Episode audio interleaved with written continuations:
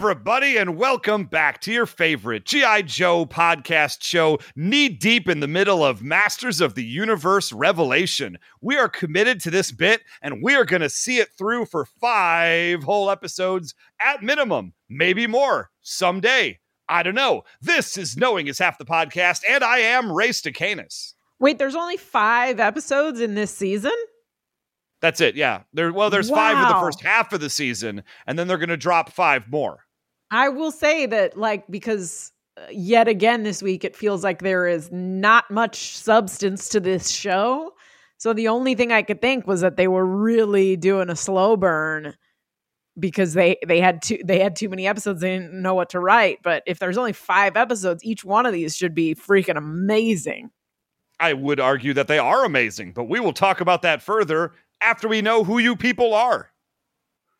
You don't need to know who I am. I can just be represented by an exasperated sigh.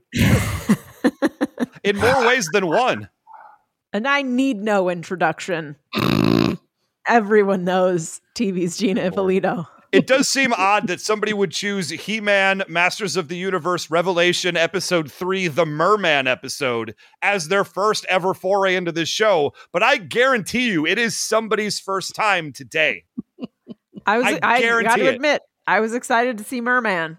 I'm, I, am i am this show now is sort of disappointing enough to me that when there's an original character, I'm like, no, that's a cool character design. Yay.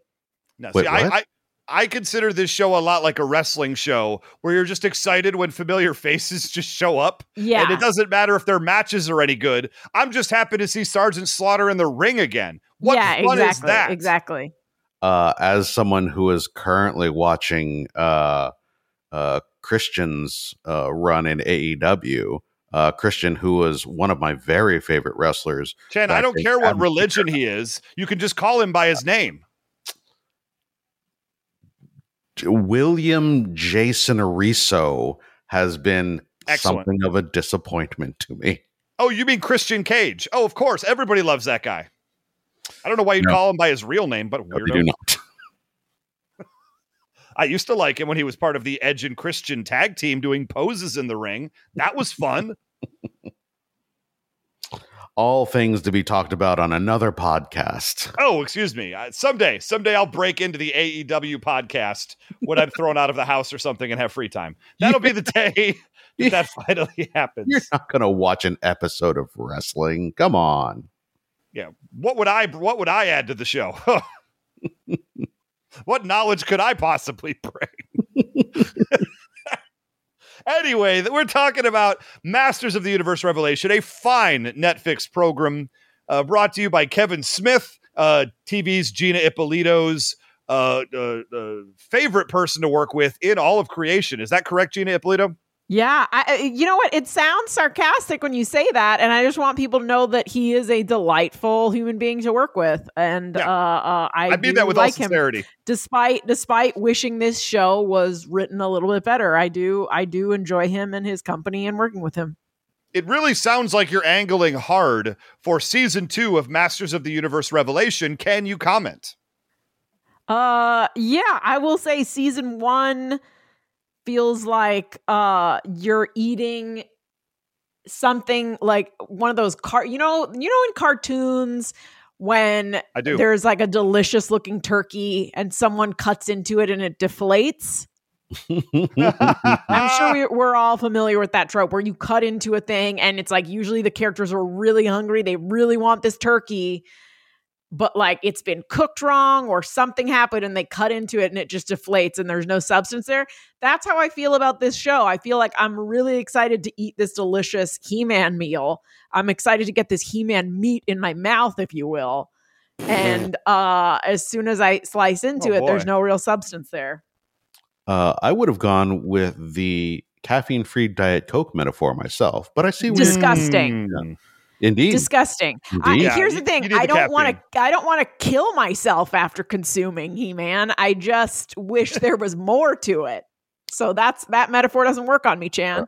No, it works for me because I would enjoy a delicious uh, um, uh, sugar uh, Coke. Uh, you know, the Mexican Coke in a bottle. Uh-huh. Um, and I, I say sugar specifically because uh, I've been duped before, and like, oh, hey, look, there's Coke in a bottle. No, they just made it look like Mexican Coke, uh, and then they put the high fructose corn syrup, and it's the same old goddamn thing.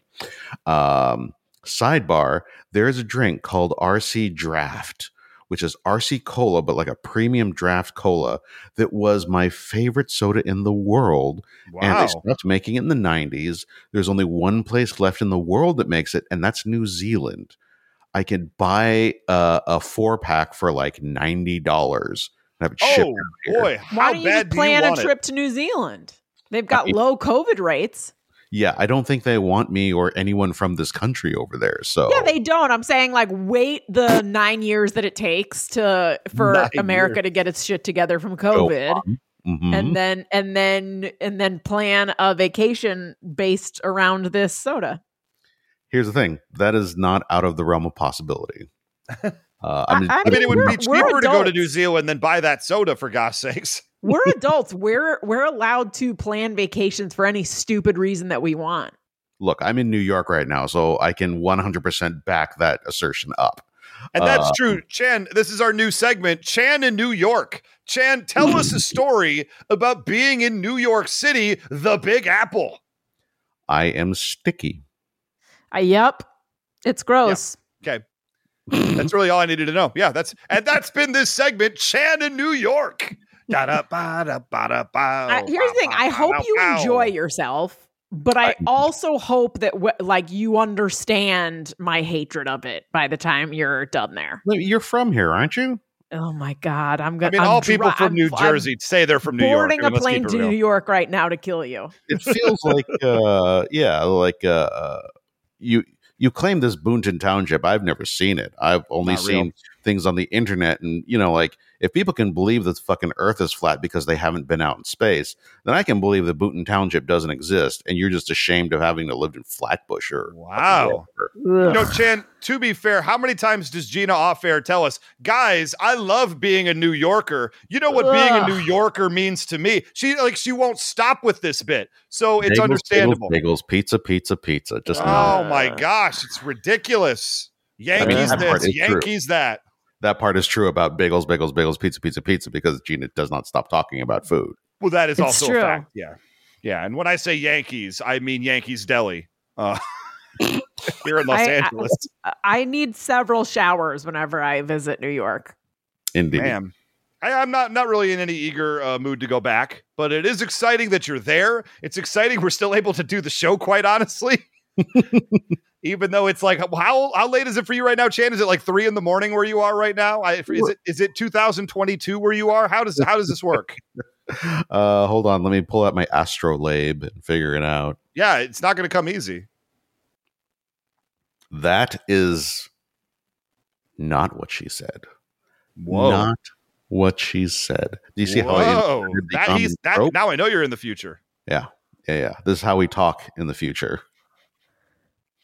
Speaking of the future, how about a future where we talk about He-Man episode 3, the most dangerous man in Eternia? It I got flashbacks like an apocalyptic vision that I have no interest in being a part of. basically is I can only think of Buzz Dixon's book, The Most Dangerous Man in the World. I thought the Uh, same the, thing. the GI Joe send up that we that I've read. I've read that entire book, and we had Buzz on to talk about it. Previous episode, a wonderful episode.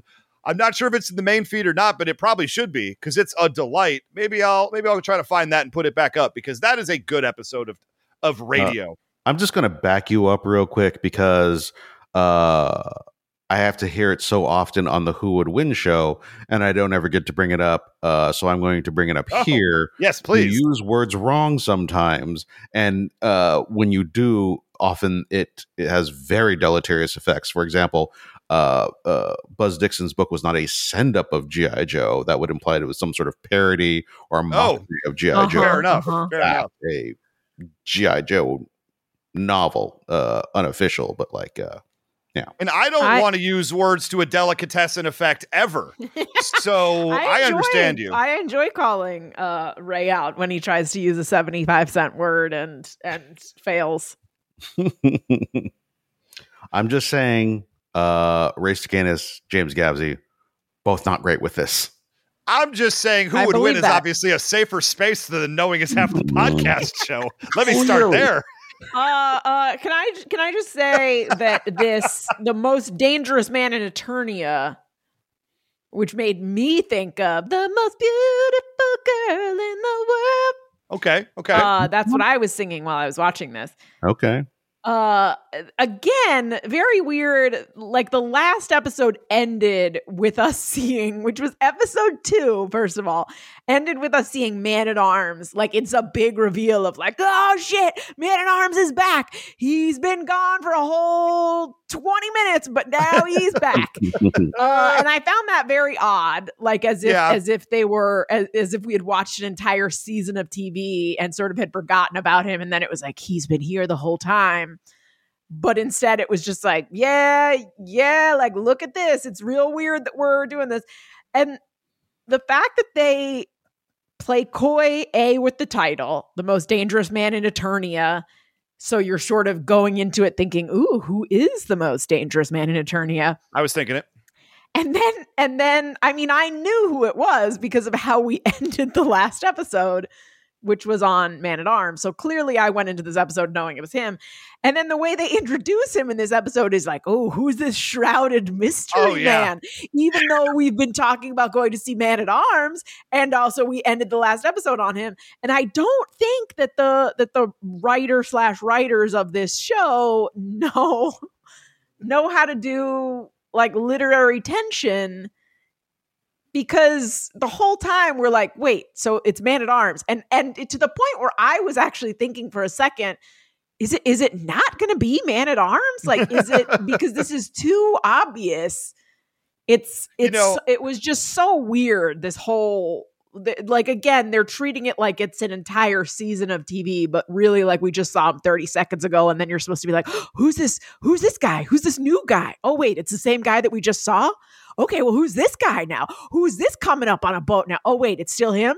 Okay who's the episode going to be about the most dangerous? Oh it's it's still just him? Like it's very weird the way they're doing this. There been is a long form sketch that could be written using this exact theory and premise, and I would love to see it.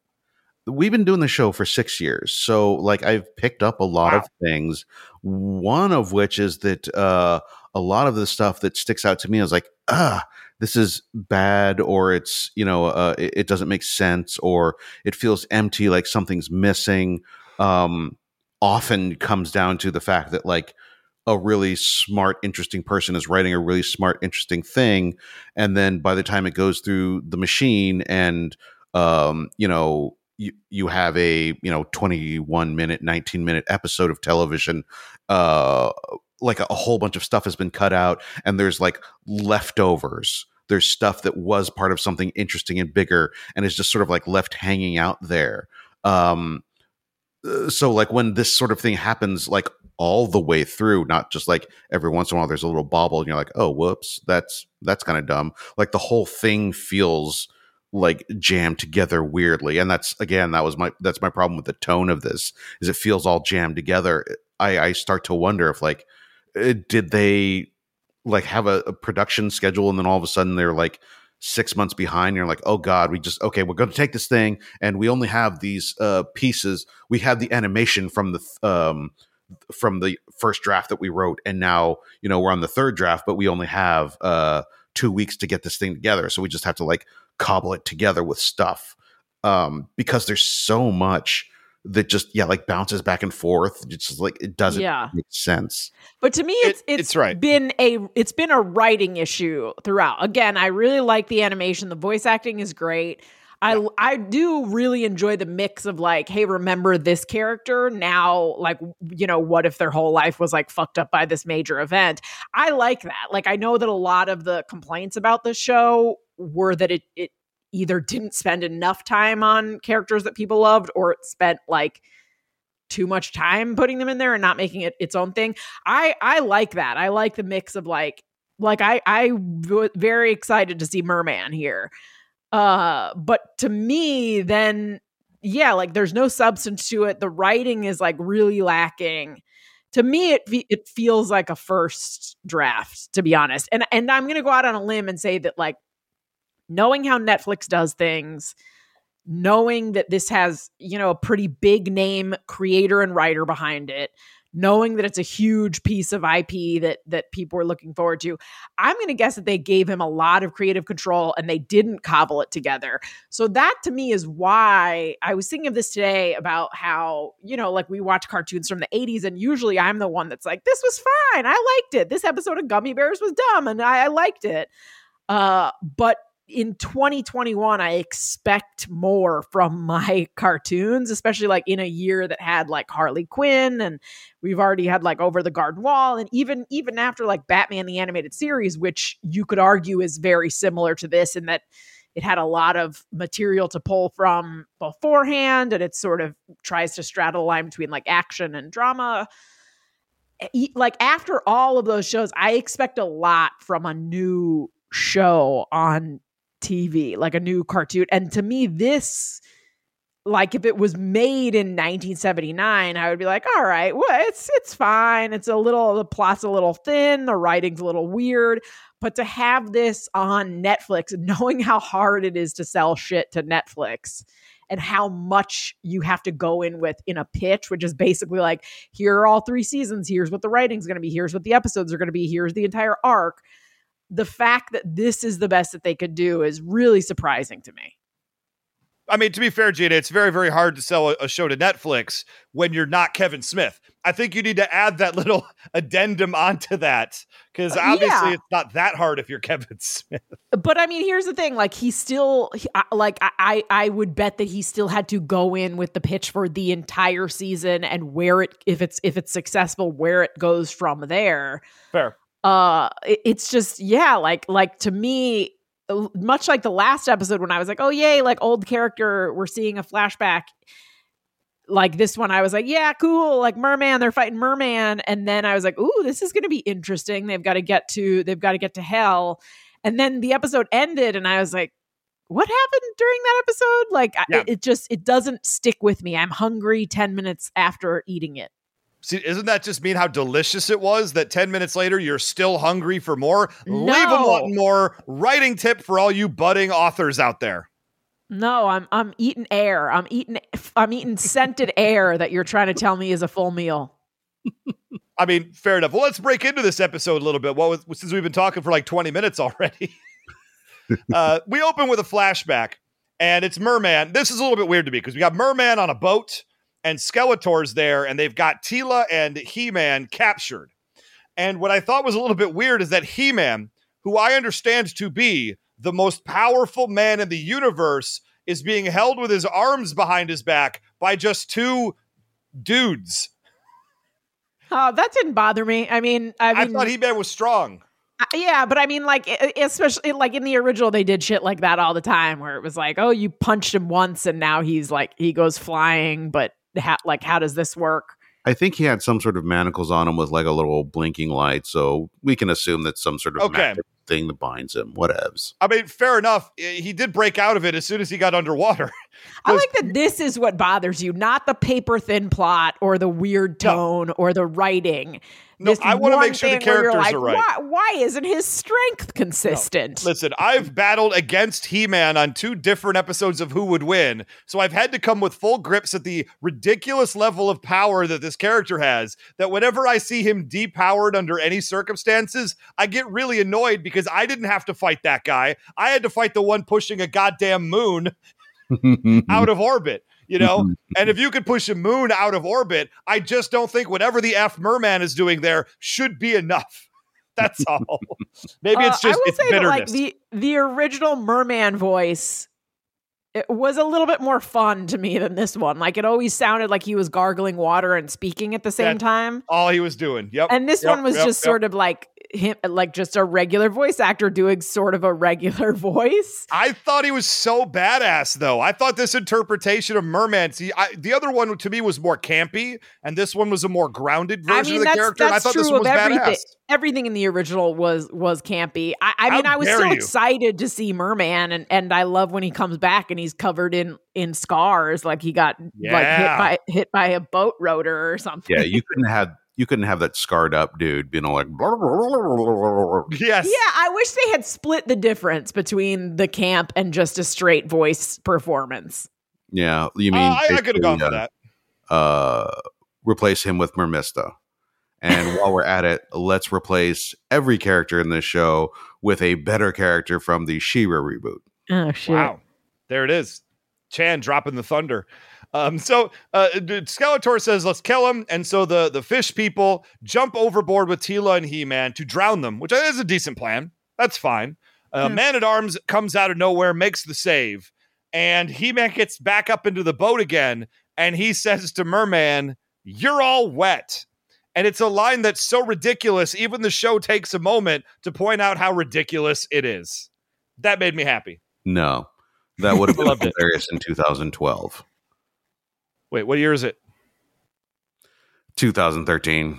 Oh. Shh, I'm a year late. Yeah, I I, it- I, I didn't found it mind hilarious. this. I I mean, you know, Lean again, again Lean to into me, it. to- like tonally, it's it's weird that sometimes they're on board with the puns and sometimes they call them out in a tongue in cheek way. I wish they would just pick one, either be campy and don't acknowledge it, or or sort of be like ironic about it and be like, "What a stupid pun." But the fact that they do both in like the same episode has me has me confused. That's It's what got me about in it. stitches. Thank you. Sorry, Chan. Go ahead. I'm done. I'm done. I, you cut out a little bit, and I didn't hear what you said. Yeah, I didn't though. hear anything you said. Oh, oh yeah. Uh, y- that's the tone problem that I have is the jokes they tell, uh, and and then you know try and be serious at the same time, and Yeah. don't. Uh, they they're tr- they want to have both of them, and instead of finding a way to meld them together, they just slap them in there. So boo. Yeah, yeah, I agree. It, it feels like two different execs were giving notes, and one was like, "Oh man, you know what this needs? This needs puns, like bad puns, like in the '80s, just like really camp it up." And another exec is just like, "You know what this needs? This needs to call out the stupid fucking puns." And then they like decided to split the difference in a weird in a weird way, and and it's yeah, it's it's a strange. It's not it's not consistent throughout, and Look, it's it's a strange thing. The puns may not be clawful, but they are awful. I'm sorry, I couldn't hear you. Uh, uh, we're breaking up uh, for like the past you know, four and a half years. Yeah. Maybe longer. Ah, it made me laugh so hard. I couldn't hear Okay. you because I deafened myself with a knife. I mean, who can blame you at this point? Um, uh, they all refer to the fact that Man at Arms is the actual threat on the team. Evil-Lyn even calls it out. Uh, they- it's an Evil-Lyn's just like, yo, everybody knows that He Man's a clown and Ma- Man at Arms is the real power. And I'm sort of like, nobody effing thinks that. Stop it.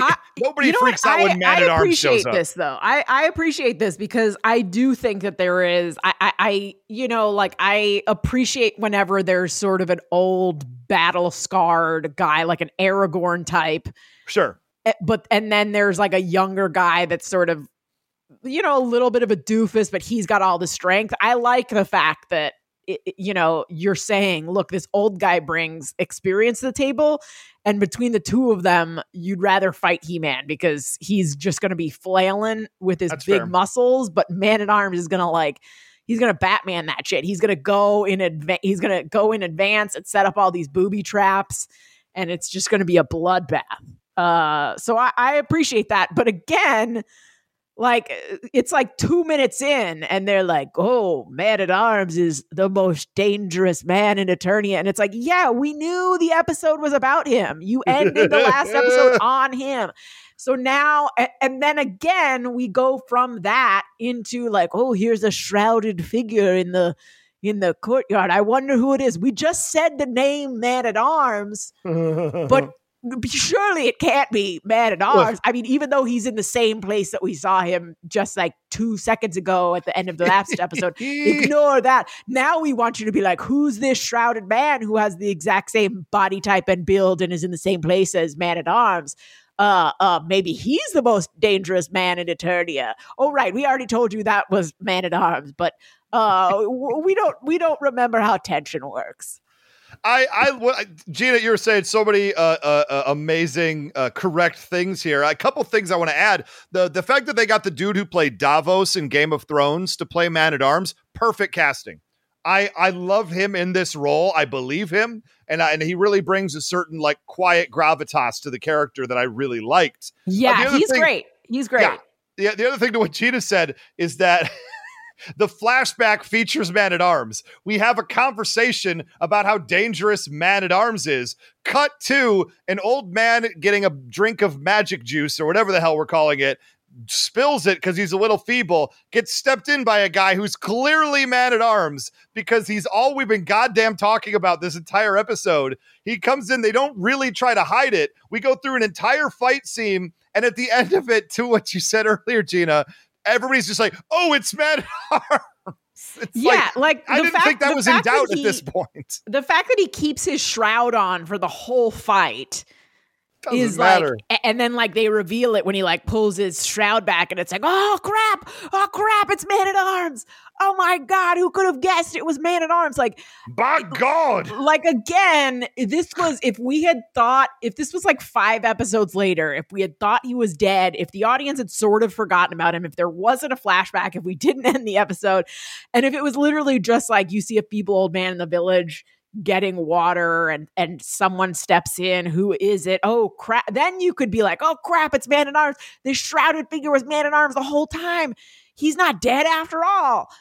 But like it's just so it's just such a weird choice to me to have him fight shrouded like in mystery and blah blah blah, blah because there's no and like again it's not this show isn't for little kids because then maybe I could be like, okay, maybe a four year old would be like, who's that? Who's that?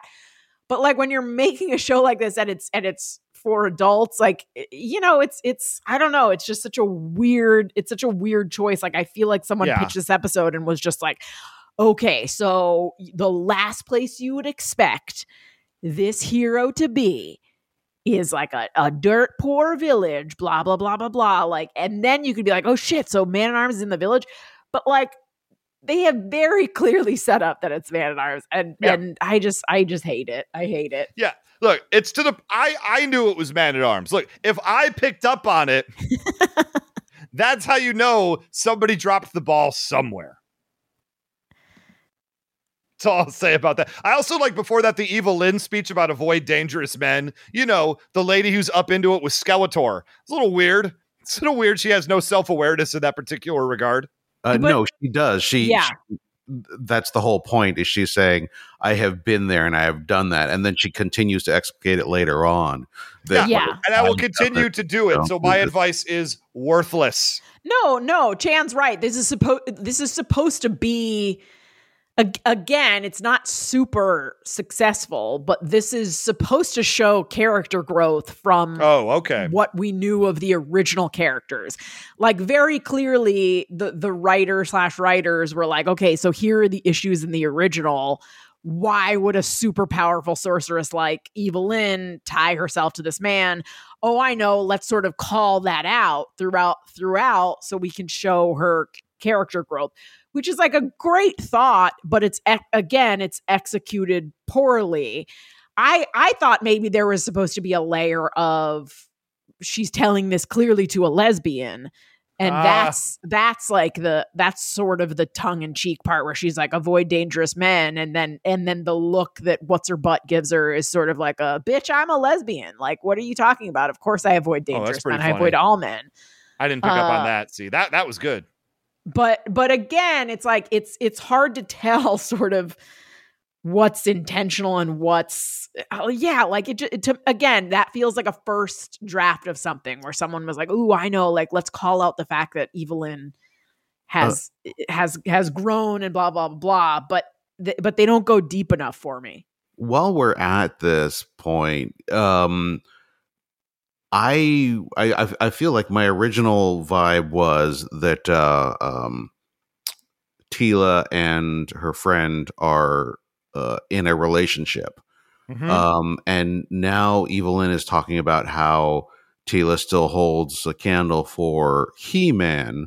Yeah, and I'm unclear if the intent was um, to really butch up the character of Teela but she's not uh, gay, or she is bi, and we're just not going to like um, uh like delve into that. We're just going to like call it out and then just sort of leave it there, or uh, it, Oh. it's unclear to me what they're going for. to me to me I, I i thought it was very clear that she's bi and and like sort of you know sexually a little bit fluid it it, it reminded me of um and and this is because i've been rewatching the walking dead but sort of the season where michonne and uh what's her butt the blonde chick Uh, Blondie Uh, Pants. That's her name. yeah, Blondie Pants are are are on the road before they meet the governor.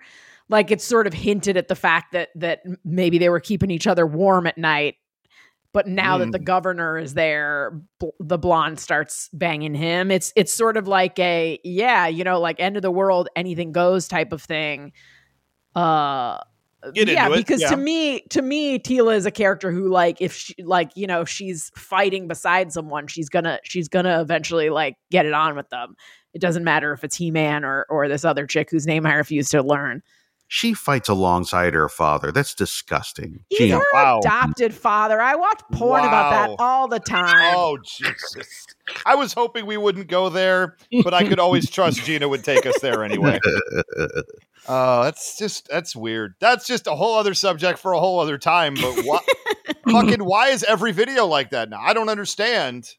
It's a it's a you know it's one of those things that I think it it makes somewhat vanilla sexual people feel like ooh I'm doing something a little bit naughty but not really because even in the porn like even though they're clearly actors who aren't related at all but even in the porn they're like it's okay I'm just your stepbrother uh, but it makes like pretty vanilla people who can't handle, you know, like the harder stuff be like, ooh, this is so naughty. wait a minute. You're the one that's watching all of this porn. I watch everything. You never know where inspiration is going to come from, Chan. Yeah, I gotta, I gotta get, I, I watch things for narrative purposes, Chan. Thank I you. see. And it, there's no better narratives to be found than in the world of low budget pornography. You know where they really get dramatic tension right? Pornhub. Yeah, uh, you know, uh, uh, twenty years from they? now, They will. twenty years from now, when they do the remake, uh, I'll be, I'll be looking for character growth in the Pornhub videos. no, no, they absolutely have to have already made a He-Man porno. Oh yeah, Oh, absolutely. God. Or are you didn't talking about, about the porn version of the remake that's out currently? so people who are looking for that nostalgic blast, who remember back to the time when they were wa- having a nostalgic blast. Yeah, nostalgic blast is also what He Man says right before he comes in someone's face. That's Right. Really weird because I wouldn't think that it would be a nostalgic thing for him. No, Now I he's just- saying I- he's saying for the person he's blasting on, it's nostalgic for them. Blast. I'm just picturing Evil-Lyn having a full on scene and then at the end of it turning to the camera and saying, I'm a changed person now. Yeah, I've really you mean, grown you in mean this because you mean because they really ham it up with the di- with her dialogue here. Listen, I'm here for it. I love it all. Um, so I don't talk- mean to be a borgasm, but I'm about to have an. Oh, God damn it. Uh, uh, Love you it. know, we like when we see Merman again. I'm going to point out why I'm 100 percent convinced that he and Evil-Lyn fucked. Oh, well, hold on. Let's get, we'll No, get there in a sec. We got a whole fight scene here going on because, okay, I'm just going to kind of break down the key points and then y'all tell me what you're feeling. Uh, old guy spills the magic cup. Everybody at the village, boo! You got to spill it. You're a jerk. Wait, what, what Ray didn't say is that is that in keeping with the oh shit, there's only a few dregs of magic left. Yes. This is what ev- everyone in this town goes and sort of tries to fill a cup with magic. So the reason they're so pissed at this old man for dropping it is because it's like some of the only magic left. Right. And it also immediately like sprouts some some grass. That was crazy. So I like that's that. how you know it's magic water. It's made of magic, and there is we don't have any new magic coming in, so you have to ration the magic you have. Can't be wasting it. Well, a guy who is clearly man at arms steps in and is like, "Yo, leave the man alone. He's doing his best here. He's got he's got poop going on." At which point, Tri-Klops and his machine cult uh, show up, and that was rad. Big old fight with these whip people in the hooded robes, and and and gosh, they got him. Tri-Klops and his crew gets him. He gets Evil-Lyn. He gets uh, not man at arms. He gets Teela. He gets other lady. And and out of nowhere, like who's gonna make the save? and it's Beastman. Yo, Beastman, FT Yeah. dubs. Beastman comes in and just starts wrecking people. And he tells uh, Tri-Klops, he's just like, hey, you know, you're messing with her, assumingly Evil-Lyn. And he says, You mess with her, you mess with me. You don't want to mess with me. Maybe it's time to go. And Tri-Klops is like, I agree with you. So they just leave. And and then we get a big reveal, you guys. G.I. Joe will return after these messages. He-Man. Beastman's no match for Battle Armor He-Man. Beastman, Battle Armor, He-Man, and Skeletor each sold separately. Take that! Just a dent. And that! More dents. But look! They're gone! Only He-Man has this power. Oh, yeah? Battle Armor Skeletor has it too. Now the real fun begins. Battle Armor, Skeletor, and He-Man figures each sold separately from the Masters of the Universe collection. Beastman figure also sold separately from Mattel. Now back to G.I. Joe. That dude who looked just like and acted just like Man at Arms is Man at Arms. What? What? Wow. No way. We haven't seen him in like at least 30 seconds. How? been- it's well, that's a good reveal. Uh, I was excited to see Beastman. Beastman was always sort of one of my favorites, and also Like like, in the in the live action movie was so fucking terrifying. Oh. Uh, when he's sort of like trying to grab Courteney Cox and he's screaming right next to her face and shit like that. Like it's it's he's a he's a cool ass character. I also appreciate this ongoing thing of like friends become enemies, enemies become friends. Yeah. Uh, like the fact that they all fought on the same side at some point, but now he's still loyal to Evil-Lyn and and Tri-Klops is like, "Yo, what up, homie? Like, what's what's the deal? Like, we're buds." And he's like, "If you're not down with my bitch, you're not down with me. Uh, so get out of here." Tri-Klops is like, "All right, if that's the way you want to be, I'm I'm out." It was So weird. I- Chan, I, I- don't know if you like sound this. pool when Beastman says, if you're not down with my bitch, you're not down with me. I don't know if you can pull that, Chan. Uh, Uh, uh, but it was, weirdly, I I was blown away. I was blown Yeah. away. Uh yeah, I, I like this. I like and and also as soon as he shows up, you realize, oh crap, he's gonna join their crew, which I'm I'm all in for. I love Yeah. dopey beast man uh, just sort of being there and being the muscle. Uh yeah, I, I I'm I'm into it. I want I want Evil-Lyn talking shit, but I don't want her like uh, also cashing the checks that her words are writing. I want somebody else to be the one to step in for her. Beastman fits that role perfectly. You know, it's like I, I don't want to see Bobby Heenan fight people all the time, but having Andre the Giant fight people while Bobby Heenan talks shit, now we're talking, right? That's the jam. Um, so they ask Man at Arms. They say we need you to weld the new power sword together. We need somebody who can do that. Not many people can do that. You're one of them. Please come with us. So you he just immediately skip over the weirdness of Duncan like flinging off his robe and then like getting down on his knees. Please take me back, baby. Tina, baby, I'm sorry. I swear I'm not going to hit you again. Then she calls him Duncan because that's a real normal was thing weird. calling your dad by his first name. real weird. Yeah, Um, okay, fair. Like, I mean, I get that we're trying to shorthand that she is very unhappy with him and his behaviors, but it just doesn't. uh, That's that's one of those things. Like tonally, it just rings false. It doesn't. They do, these don't seem like people. it didn't uh, feel right. I'll go with that. devices.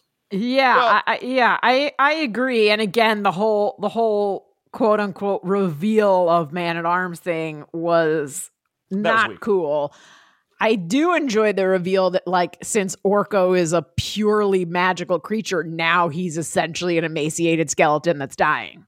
Yeah. Yeah, I mean, uh, there's there's the there's the actual reveal right there because Man at Arms says, "Yo, I got to get this cup of magic juice back. This is my priority. When we do that, I'll talk to you about whatever other nonsense you want to talk about." We get back to his place, and it's Orko who needs the magical drink because he is having a rough time. He tries to like just do a very basic light incantation, and it turns into a cloudy, rainy mess. And he's like, "Yo, I just suck right now." In my in my head, I was like, "Orko, you've always sucked. What is yeah, this is not new. yeah. You've this is how bad your magic has always been. This isn't because you're weak on any stretch of the imagination. You know, this is like me saying, "Man, I'm just just not as virile and not as a- able to go into uh, working out situations as I used to." Oh man, it it must be all of that uh, all that non wrestling, and it's like, no, that's Yeah. not really the reason why. Right?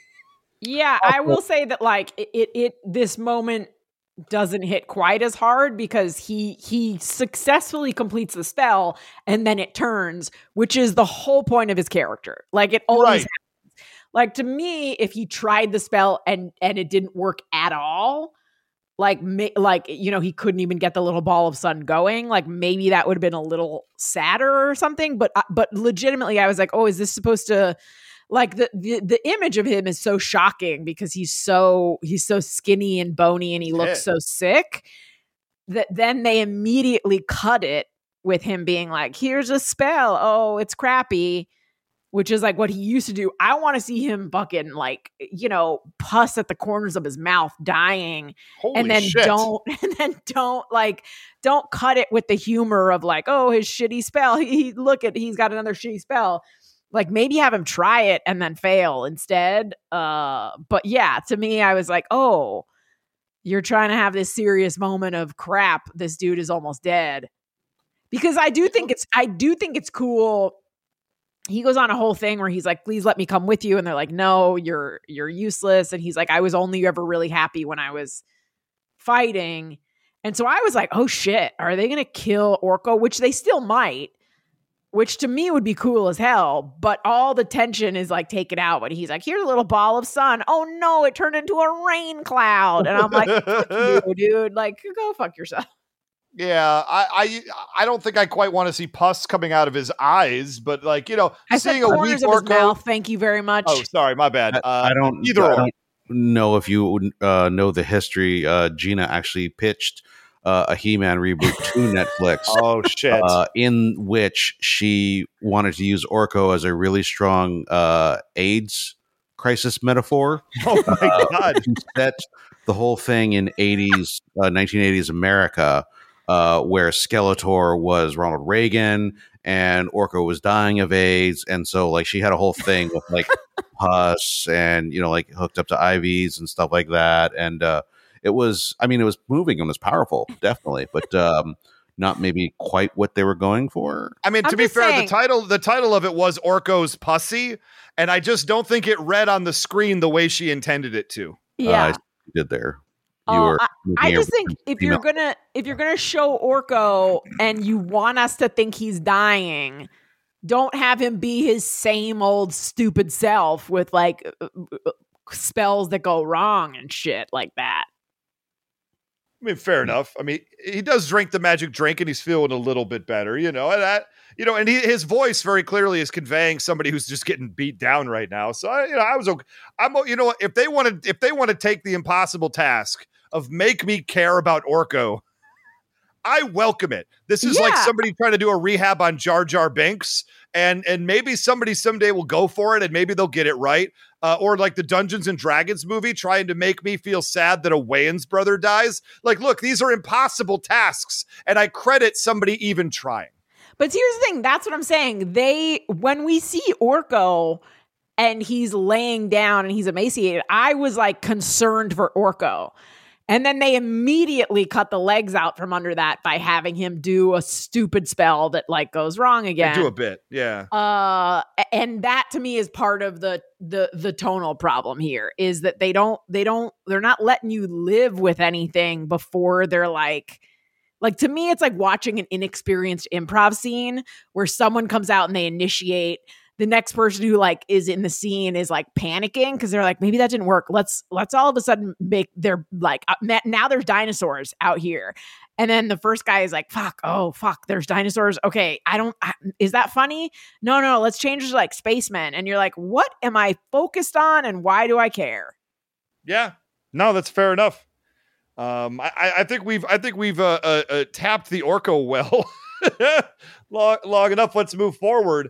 Um, they asked Man at Arms to go on their journey, and he says, "No, I will not do that. I'm here with my family and my family adjacent." To which point we meet Roboto, who I do not remember from the original series. I do not remember this character. i But also essentially- don't Uh, there was a famous song by Styx about, it, if I recall. Yeah, and I'm not sure they're talking about the same guy, but now I want them to have been. Absolutely. I mean, Yeah. and here's the thing: like, I will say, uh, you know, my brother and I were pretty big He-Man fans, and we had a lot of the toys. Absolutely. And I don't remember Roboto, and they treat him like we like we do all remember him. Like that, like it's very much a Teela says, like, oh wait, you know, like eh, we don't maybe we don't need man at arms if he's the only one that knows how to reforge this.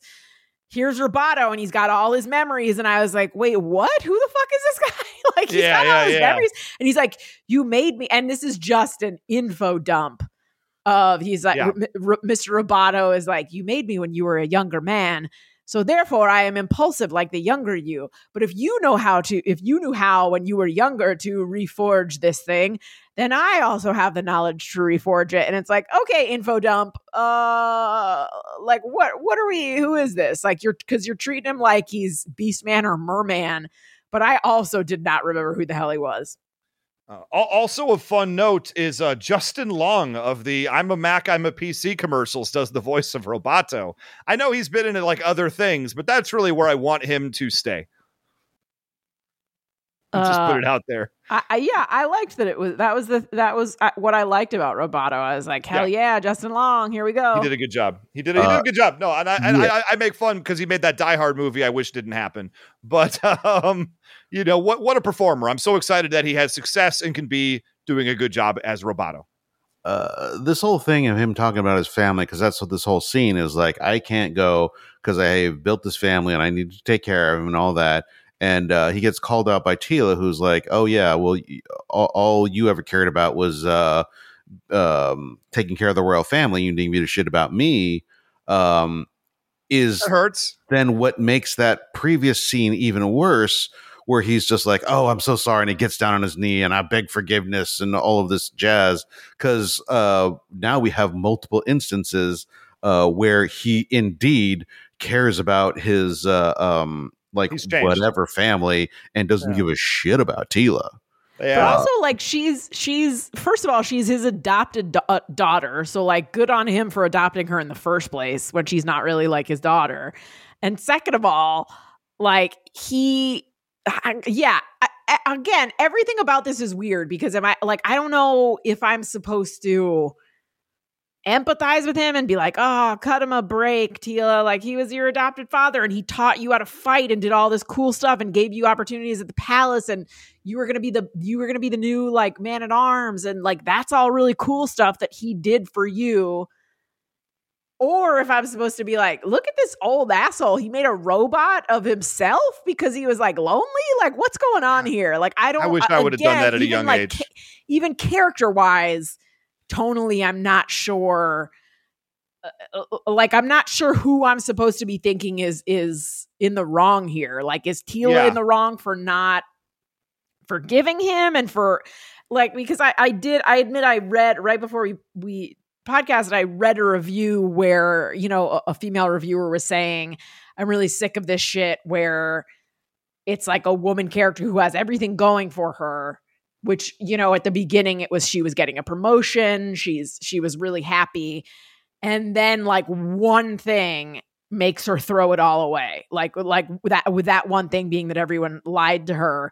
And this reviewer was saying like like give me a, give me a break. This is feeding into the stereotype that women are rash. Like she's she's built her whole career and now because she feels like oh they kept this one secret from me. I'm throwing it all away and i'm renouncing my ad- adopted father who took care of me. So on the one hand uh, yeah like i'm like come on bitch. Like just forgive forgive your your dad. It- like he kept he kept a secret for a reason.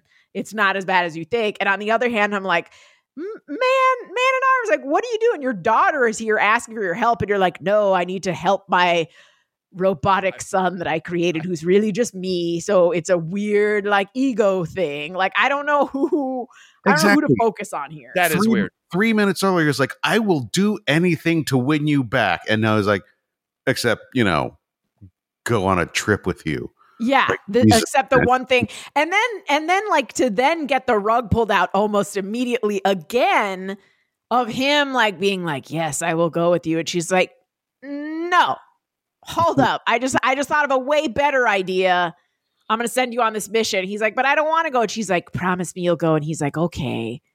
And then he's like, I lied. I lied again. I didn't really go, even though you were like technically my superior when we were at the, like, I didn't go. And now I'm here to like save your butt. But then I'm going to immediately leave again. It's just so, it's, it's exhausting. there's a, there's a lot of weird back and forth that happens here because it, and and and to just lay out the bullet points here, Gina, you did a great job right there. But just to, to restate, uh, they want Man at Arms to go with them on this mission to hell. And he says, I got to go back to these people first. They go, great. So he goes back and reveals that it's Orko and his robot, his robot that he made, his C3PO, basically, of himself.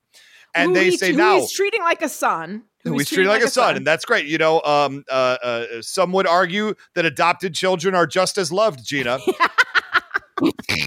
so hold on, hold on. Adopted child is one thing. Uh, building one that is a carbon copy of yourself is a little bit different. I mean, I would I would argue like- there's no difference whatsoever. Oh shit! Did we just learn that Luna's a robot? You Yeah, Don't worry about that. wonder yourself a child, Ray. Look, I, ha- I had to do something. um, so they ask Man at Arms, "Can you join us?" He says, "No, I have to be here with my family." To which Teela's like, "Oh fuck you, old man! like, Yeah. what the f?" At which point, uh, uh, Orko says, "Actually, I'm into this trip." Roboto says, "I'm also into this trip because I can do the shit that you're asking Man at Arms to do." At which point, Man at Arms goes, "Okay, fine. I have no reason to stay because my family is going. I will go to protect my family." And Teela just pulls out a giant brass pair of testicles, and she's like, "Actually, Man at Arms." Fuck you. You don't get to see your family. I'm sending you somewhere totally else to Castle Grayskull, even Yeah. though you're you've just expressed the only thing you want is to be with your family. And now that they're coming, fuck you. And I'm just like, wow, this is outrageous. And then to find out in the next scene, Man at Arms didn't even do what he was supposed to do. Yeah, This and, is and bizarre. You know, you know what's weird also is that yeah, to, to me, to me, honestly, it's like it's like a first time writer with ADD wrote this show because at no point has Teela mentioned that she's concerned about the sorceress. Like if it was an ongoing thing that they were worried about, if she was saying like, "Oh my god, like how are we going to keep the sorceress safe and go to hell?" blah blah blah blah blah. And so they try and sort of jam it in there of like, "Hey, listen, uh um Tri-Klops just attacked here because he's like getting them. He wants to kill magic. You know who else is magic? The sorceress. We can't just leave her on her own. But like they already saw that Tri-Klops was doing this before this episode. So to me, that's just a sort of thing where it's it's yeah.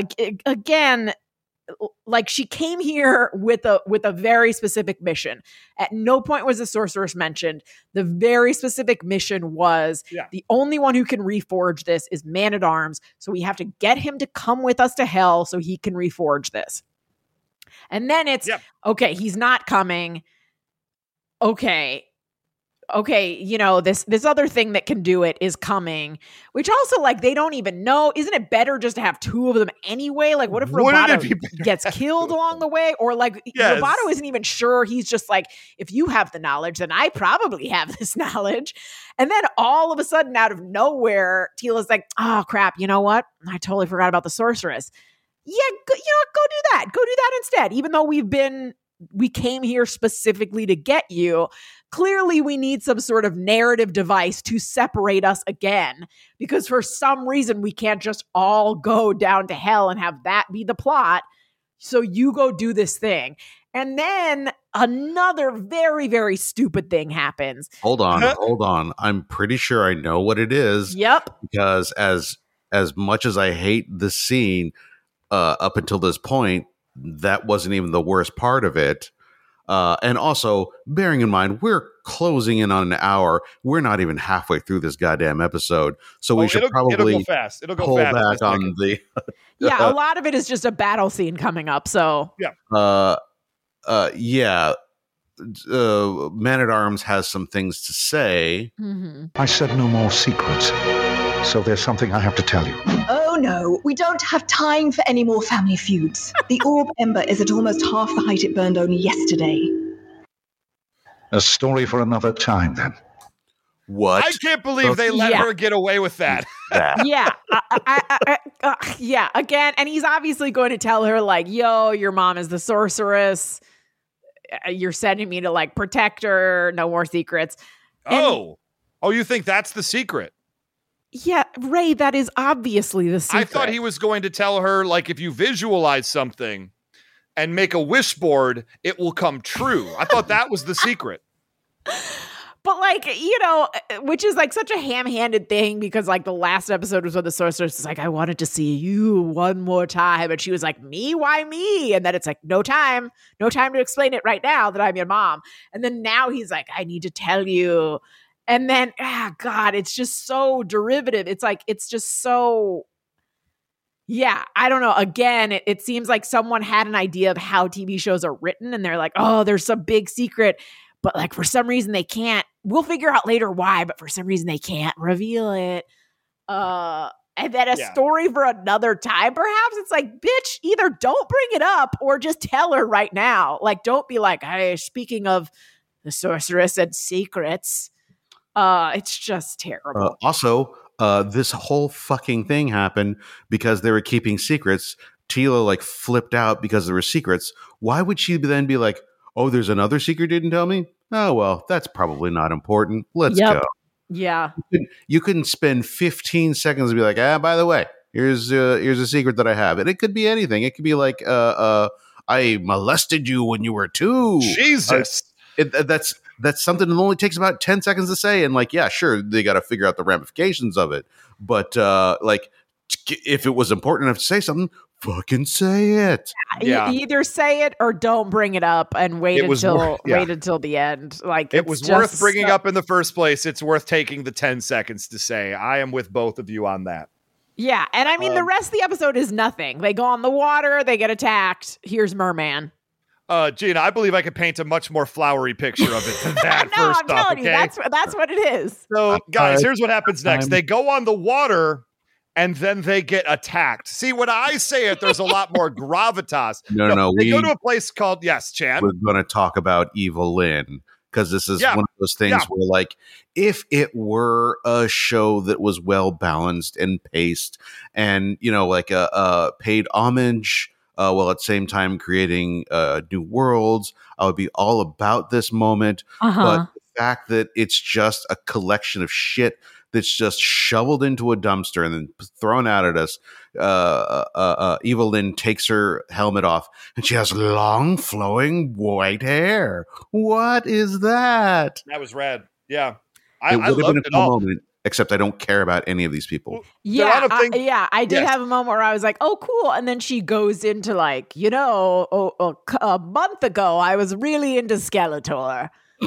uh, but then, like in this past month, when you haven't seen the interesting part, which is the the the character growth, I think that's one of my issues here. Is that a lot of this it, it feels to me like a writer who said like god writing character growth in a real way is so hard.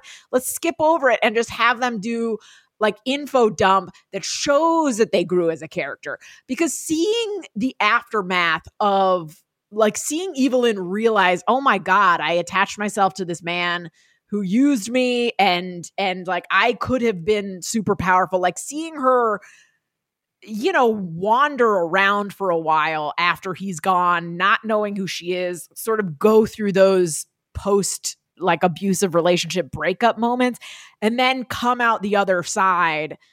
Uh, sort of like Carol on The Walking Dead, where the first season you see her, you know, she's she's her husband's like beating her and shit like that. Very submissive. and then it and then it slowly shows her like after her daughter dies and all this shit. But this is just Evil-Lyn being like hey remember like 20 minutes ago when you saw me in that episode and i was totally devoted to skeletor? I have since realized that that was dumb and i'm actually more powerful than him and if i hadn't hitched my wagon to his i could have been the most powerful sorceress in this land so basically what i'm saying is ladies be your own kind of woman and then Tila's like, Yeah, I don't want your advice because I'm going through some shit too. And Evil-Lyn's like, Okay, here's my long flowing hair. Oh crap, we're being attacked. Uh, character growth moment over. Yeah, I was convinced she was about to bust into a burlesque number to show her fierce independence, and unfortunately, unfortunate souls. in- merman attacks. in- uh, real quick, this is important to me, and so I'm going to take this Oh, moment to. do it. Obvious that I could have been a master of the universe.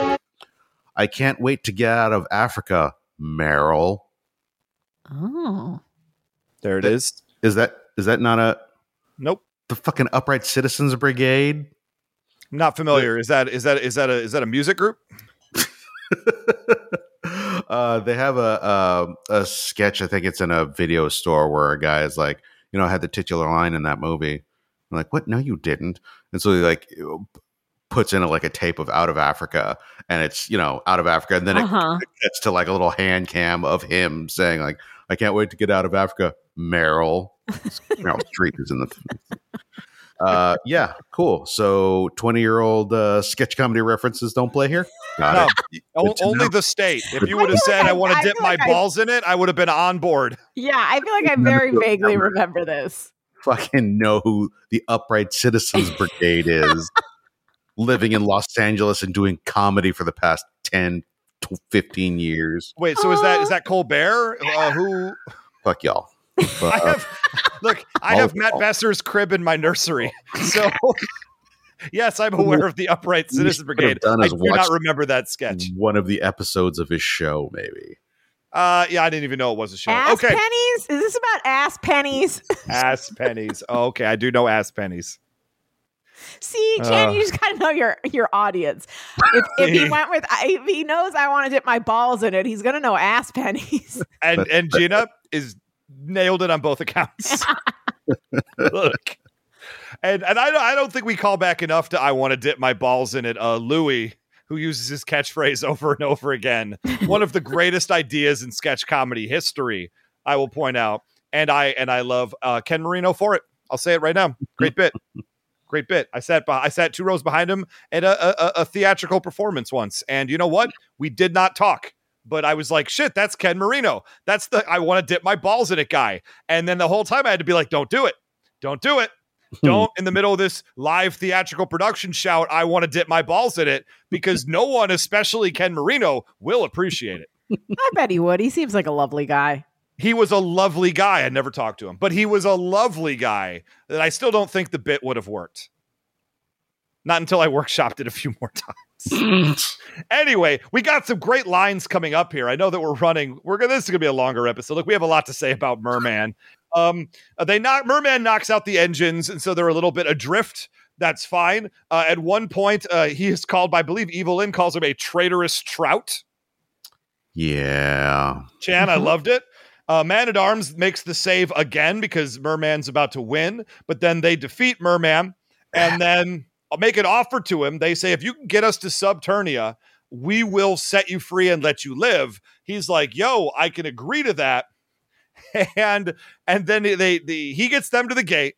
They let him go. He he does a whole like villain thing where he pops back up out of the water and is like, I'm gonna get you next time. The sea never forgets. And I was like, that's fucking cool. You've got one eye now, you know. And then somebody immediately afterwards makes a fish because that was fishy. And I am not gonna lie, I loved it. I don't care how tonally wrong it was.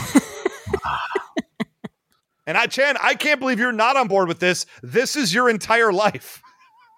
Oh man, I Fish feel like I feel like those are fighting words. my craft, my art isn't just something to be bandied about like so much hubba bubba bubble gum. I was honestly trying to remember uh, uh, the name of Bazooka. Uh, oh, mhm. Ah, Bazooka Joe, five cent cent reason- bubblegum. Yeah. For some reason, my brain dredged up hubba bubble bubble gum. Which is a much more obscure reference at this point. Much more, much more. Like also, not even close. the Big uh, League Chew. the, you're in the big leagues when you make a Yeah. perfect play. You're in the big leagues Oh, when you block a shot or two. You're in the big dancing. leagues when you're into big league chew. There's a, another song that apparently is still stuck in my brain uh, from when I was six, They and I really can't. knew how to now. do. They really knew how to do jingles back then. It's concerning. Well, to be fair, advertising was a thing back in that era too. I mean, Not really guess- so much anymore. I have to feel like like all of the QAnon nutsos, like you, you think like, man, these people are really stupid. And at the same time, there's some stuff embedded in my brain that should not ever be there. Oh And- no, I think it's great. Do you? I wonder, are we Yeah. going to do a thing QAnon is like great, Gina. I don't think that's a good No, thing. I at think, all. I think Wow, having, Gina. I think Wow. having uh, half your brain occupied by uh, cereal jingles like I have for the past couple weeks is great. I feel like the difference between cereal jingles and uh, Fox News headlines is perilously thin, and I don't want to slip. This is a thing I wonder sometimes because you know they do like, hey, remember the '80s? Hey, remember the '90s? These shows and they'll show like My Buddy commercials, and then Oh, people yeah. are like, oh shit, and they're singing along. Like, what are people gonna do? Hey, remember the 2020s? It's gonna be like, shit. Remember when this banner ad flashed at the bottom of your email? Like. Advertising and, and jingles are not at all what they used to be. There's nothing memorable about any of this stuff anymore. It's all like 10 second you know, uh, 10 second plugs of just like, hey, we're here really quick, buy our thing. Okay, bye. And it's, we're very much living in the future now because that art form seems to me to be dead. I mean, it's all it's all good. We'll all be dead in the next like five years or so. So Oh, it's not God. like any jingles now would have a chance to stick with us for that long. I Gina, am we cannot very- be killed before we get to G.I. Joe Resolute. I'm going to start right now. I'll be very upset. I'm mad that you told me to plan a trip for nine years in the future, knowing that we'd all be dead in five. Oh, Gina, That's that's I mean, cool. you have to have something to look forward to, even if you never get to it. That's a writer right there. You That's basically put me into the role of the guy in the movie who's like, I'm just trying to make it home. I'm trying to make it home to see my wife and kid. And I'm going to be dead. I'm going to be dead. And you, you could have chosen someone else. You could have chosen someone we didn't. You could have chosen Ray. Ray Could could have. have been the one. Chose No, not but to. no, you gave me that backstory. Look, literally before we before we podcasted tonight, I watched the episode of The Walking Dead where Glenn dies, and Is that why you, this entire episode has just been inundated with like you remember on The Walking Dead with the I you know, was- the I was Dead wondering crew- what was up. Yeah, I clearly said I've been rewatching The Walking Dead. And it's the episode where Glenn dies, which is horrendous. And he's gurgling as he dies. It's one of the worst. Is it when But he fake dies or real dies? It's when he real dies Okay. and his 'Cause I remember when he fake out, dies. Which, like, y'all know I have eyeball issues, but he's gurgling, Maggie, gross. I'll find you. And it's like, bitch, no, you won't. You are dead. But, like, a couple minutes before Maggie said to Rick, like, I trust you, Rick. I know you'll get us there. And I was like, damn, this show is great about not giving a crap who says what. I, I will never forget because Glenn in The Walking Dead, really quick, is the is the actual reason that I came up with the 24 hour spoiler rule that I'm so insistent upon. And that's because that episode when he fake died, right? When we all thought he was dead, but he wasn't really. Uh, uh, uh, it was like that episode aired at 9 p.m. here on the West Coast. At 6:30 p.m. in the West Coast, where it had already aired a bit on the East Coast. The episode hadn't even finished on the East Coast yet, hadn't even come on here in the West Coast. And one of my idiot Facebook friends posted, So Glenn died. Am I supposed to care anymore? Yeah, your friend and I just sucks. remember being like, fuck you, dude. You're- the episode yeah. that you're watching hasn't even finished yet. It hasn't even started. And I don't know if you know this. Facebook doesn't differentiate by time zones when it comes to postings. Yeah, I hope You you, immediately uh, unfollowed that friend. Also, uh, like people who read the comics know that how, that Glenn dies from Lucille, so I don't Yeah. know about that. Well, that's why when there's a, and I won't spoil it, a, they kill a second character in that same scene uh, before they kill Glenn, Yeah. and that was like, ooh, are they are they twisting it up from the Yeah. comics? Uh, oh shit, that's an interesting choice. Oh shit, then they went ahead and killed Glenn. Yeah, that was Like, that it was, some that- smart that made the moment work. Yeah, That was some Yeah. smart writing because when he's doing eeny meeny miny mo, and you're like, well, come on, we all know it's going to be Glenn, and then it's not Glenn. You're like, oh, Glenn's Glenn's Oh. too popular a character, I guess. He's too everyone loves. It. Oh my god, they killed him. yeah, yeah, It's that, really that, it's a very successful moment. you that know? was great. It's like the moment in Mr. Robot when everyone knew like everyone knew Christian Slater was a figment of his imagination. Speaking he of had bad writing, already given oof. many interviews where he said like, "Yeah, this show is like Fight Club," and you're like, "Oh, okay, so Christian Slater is his dead dad, and he's imagining him." But then they bury the lead because he he kisses his sister, and she's like, "Did you forget who I was?" And it's like, "Oh shit." Everyone was, was so focused on this thing that we didn't even know that like this chick was your sister the whole time. Yeah, And I gave up then, on that You show. know, and then uh, uh, Pornhub had a whole new category of porn the oh next day. Jesus Christ! And we You realize come full circle. Over an hour, and we're talking about Walking Dead and and Mr. Robot, a USA original. No, he- here's the thing. Here's the thing. We're over an hour in, but there's there's literally 20 seconds left. They fucking go and they walk into hell. That's the Okay, 20 let, let me seconds left. you know. Let me just finish out this episode. Then we get to the gate of Subternia.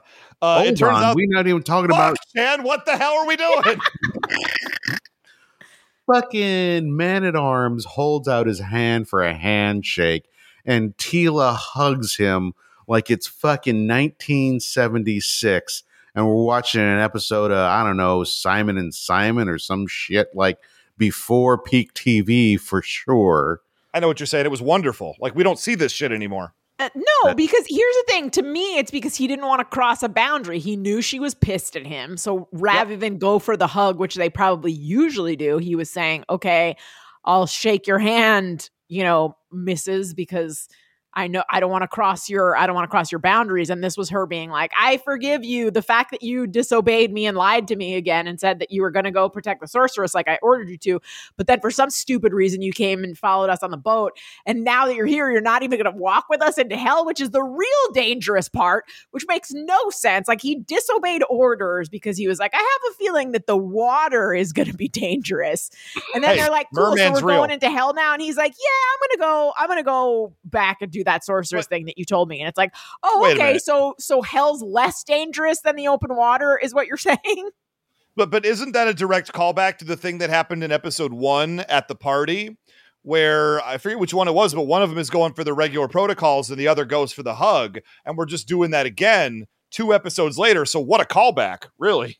Or is it a callback to just a few minutes ago when he rolls in Han Solo Millennium Falcon style and Yeah. frees them from uh, the Mer people?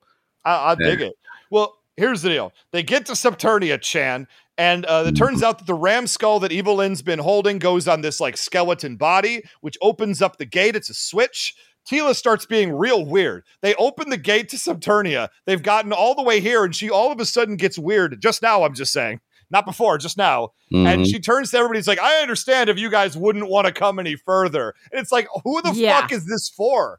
Like, literally, everybody came with you this far. Everybody has said, we're on board to go to Subternia.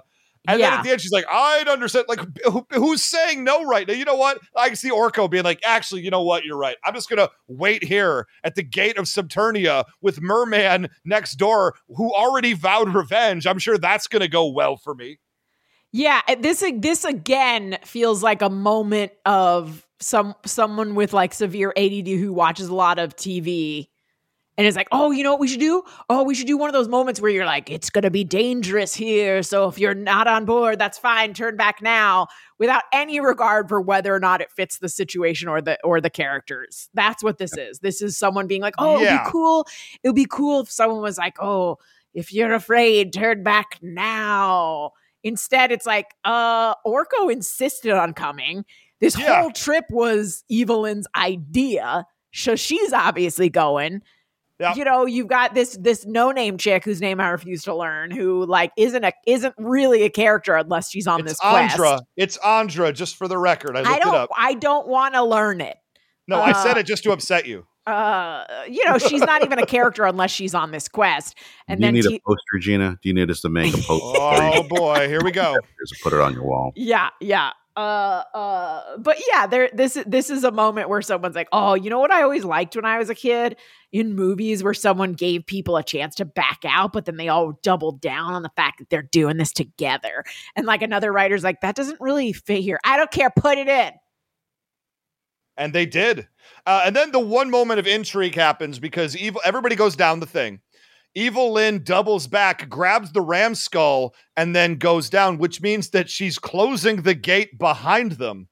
That's an interesting choice. Either she knows something or she just doesn't want to be without the skull. So maybe that character development, you know, because that is the Havoc staff from Skeletor's, you know, that's what that is. It's it's the head of the staff. Yeah. So maybe the character development's not quite as developed as she wants us to think it is. Yeah, I don't know what the hell this moment is supposed to mean, to be honest. I rewound it because I thought I missed something. Because I was just like, all right, is this like, are they implying that she's double crossing them? Because if she's locking them in hell, then she's locked in there too. Or is this supposed to say that she's been paying lip service to the fact that she's over Skeletor because this is like a token of of him when he was alive that she's going back for it of all the things that they like make way too obvious throughout the rest of the episode where they're like oh yeah look it's it's man at arms bet you didn't know that this actual moment that needs some clarification has none Yes. so again good I, I. I I'm like figure out what you are TV show are you are you something that has these intriguing moments that you then pay off later when people are going to be like, oh, so that's what it meant? Or are you a show that like really hammers shit in and like leaves no room for because it's a little bit of both. And I'm frankly annoyed. I mean, I saw it as great writing. Um, you know, finally we have some dramatic tension. Uh, that thing that Gina's been missing, and she gets mad that we have it. There we go. You can't make TV's Gina Ippolito happy. That's what I'm I've just saying it's not if I don't know what it means and if it doesn't really mean how did- anything. That's How not did you ever watch. Lost? How did you ever watch No, Lost? because that was the that's the exact opposite of this. That was tonally consistent throughout. Of, Okay, well, oh that's fair, shit, I wonder fair. if they're going to bring that back later. This is like, I mean, this this means nothing to me. I don't know why it's supposed to be important. Well, I mean, I guess we'll find out. Episode. The best part about this is, is that I've seen all five episodes and I don't remember why it's important. That's what. I, that, yeah, yeah. so here's the deal: we'll all find out together. cool. It's a, it's And a, that it's, a, is- it's a deflated turkey, is what it is. The most powerful man in Eternia, episode three, the Merman episode. It's the most dangerous man, the most dangerous Oh, excuse man me. in the world. Why? What did I say? the most powerful man, which now Oh, we know that dangerous you man. equate power with danger. But also check out our interview with Buzz Dixon talking about the most dangerous man in the world. A wonderful uh, thing. You can buy it like a Kindle version of it. You can buy it online. I will try to find links to that. If you haven't read his G.I. Joe story, that is just, I loved it. I thought it was just wonderful. Uh, get on it. Get on this. And I'm not just saying that because we love Buzz Dixon, but also we love Buzz Dixon. So all of this is true. Indeed. Anything else you guys want to say before we get out of this unbelievably, honestly, long episode that we've done today? I mean, I will say, you know, like I like it a little bit more each time I see it. I just wish they would figure out the writing. Um, for the last two episodes uh, of this uh, He-Man Enterprise that we're going on, I'm probably going to be watching Umbrella Academy. I think maybe uh, I don't know. I might switch up and watch Picard. Uh, but while you're talking about this He-Man show, I will be thinking about a completely different show and have very little contribute, if anything. I mean, what's different? Uh, Nothing. No, Oh, shit. if it's That's if it's not how you complaining know. about puns, Robert Clark Chan, I know I- you tune me out. I am tonally consistent. I mean, that's you know what? Yeah. And to be fair, it will add dramatic tension. When will Chan have something else to say? Maybe never. I feel like he's holding off because I'm talking so much crap about it. Honestly, yes. Yeah. Yeah. All right. Next episode, I won't talk any crap. I'll Oh, just. no. No, it's fine because that hard like, to believe. you're covering all of the bases. I'm not just going to jump in and like, yes, what Gina said, but I'm going to say it a little more stridently and like maybe with a fun accent. Wait a minute. Agora, this show is shite. Chan, you just described half my act. How dare you? well, anyway, guys, that is that is He-Man episode three, the most dangerous man in Eternia. We're gonna go back to G.I. Joe next week. We're getting pretty close to the end of season one of G.I. Joe Extreme We're already. Close. We're We got not. like four episodes to go. We're nine deep right now. You know, that's pretty good. We're making good headway into it. Is And there a whole season two of thing- it? There's a season Yes, two. in fact, there are 13 more episodes once Okay. we finish the initial 13. Okay. That will be season six. Season six? Is it? Are we going to call it season six of knowing? Is, or are we just going to keep going with season five till Extreme's over? I don't know. It's extreme either way.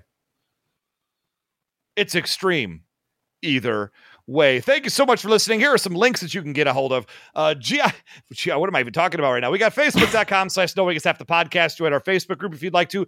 Patreon.com slash knowing is half the podcast. I know for a fact uh, whether it's going to happen this week, next week, what have you. We are going to do another Saturday show, I'm sure. Uh, maybe we wait till Chan comes home from New York.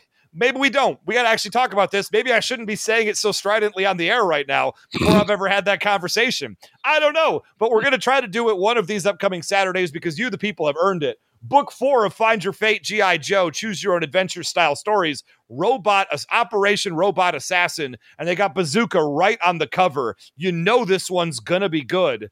I don't know that, but you feel like this one's going to be good. They're really going to get it right this time.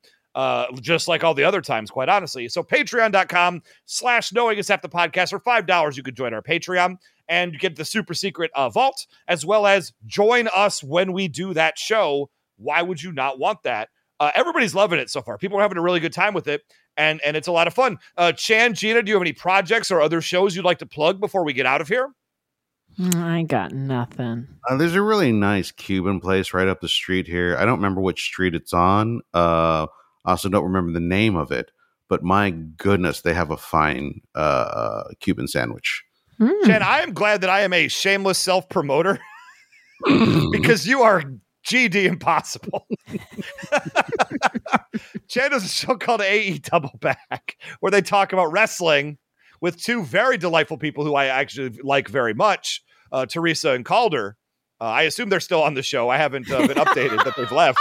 Indeed, indeed. Okay. Well, it's a wonderful show, and you should probably check it out if you like wrestling. If you like AEW is the hottest thing on the planet right now. I see more people every day talking more talking more about AEW than uh, WWE. I mean, that is really about- saying something. You heard about the pay per view this past weekend, right? I've heard it was an amazing pay per view. I did not see it. Uh, maybe I would have enjoyed it, uh, but nobody ever invites me to these uh, Mm. these things. Uh, you should probably look into that. There's probably a good reason. Ah, That's, you should probably look into it and get somebody to invite you. No, Chan went the other Oh, direction. you should probably did- look into why people hate you. Wait, did did Glenn get killed? Is that why you're not spoiling it? Yes. Yeah.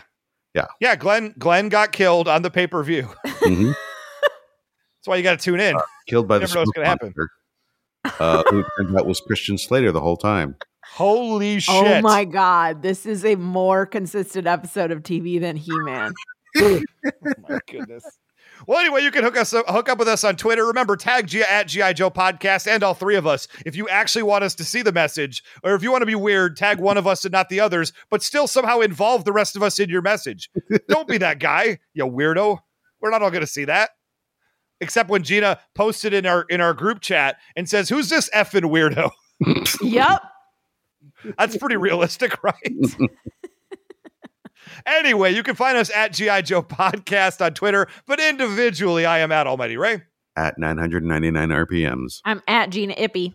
Check out my three dads. Check out the Who Would Win show because now, as much as I made fun of Chan, I didn't plug my own shows.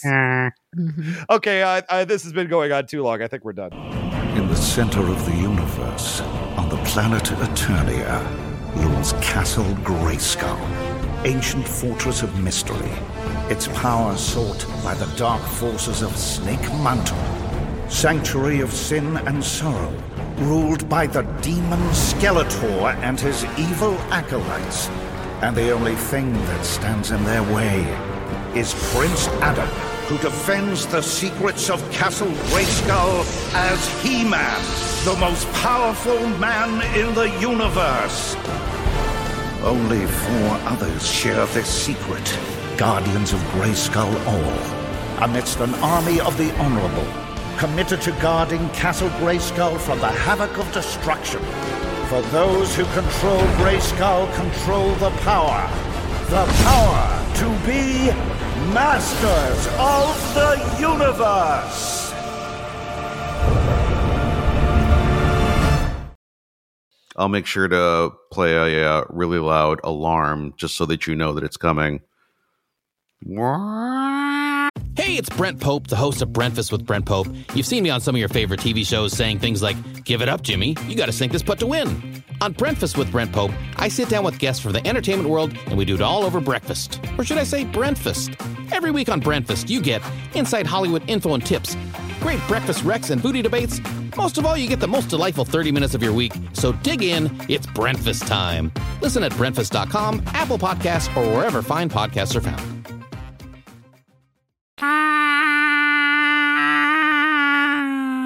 I think that helps, honestly. Yeah, I'm into that. Is that Ray, long did you get that use even fucking- longer? Did you get that phone alert today? I can't hear a word you're saying, Gina. Chan is making air raid sounds.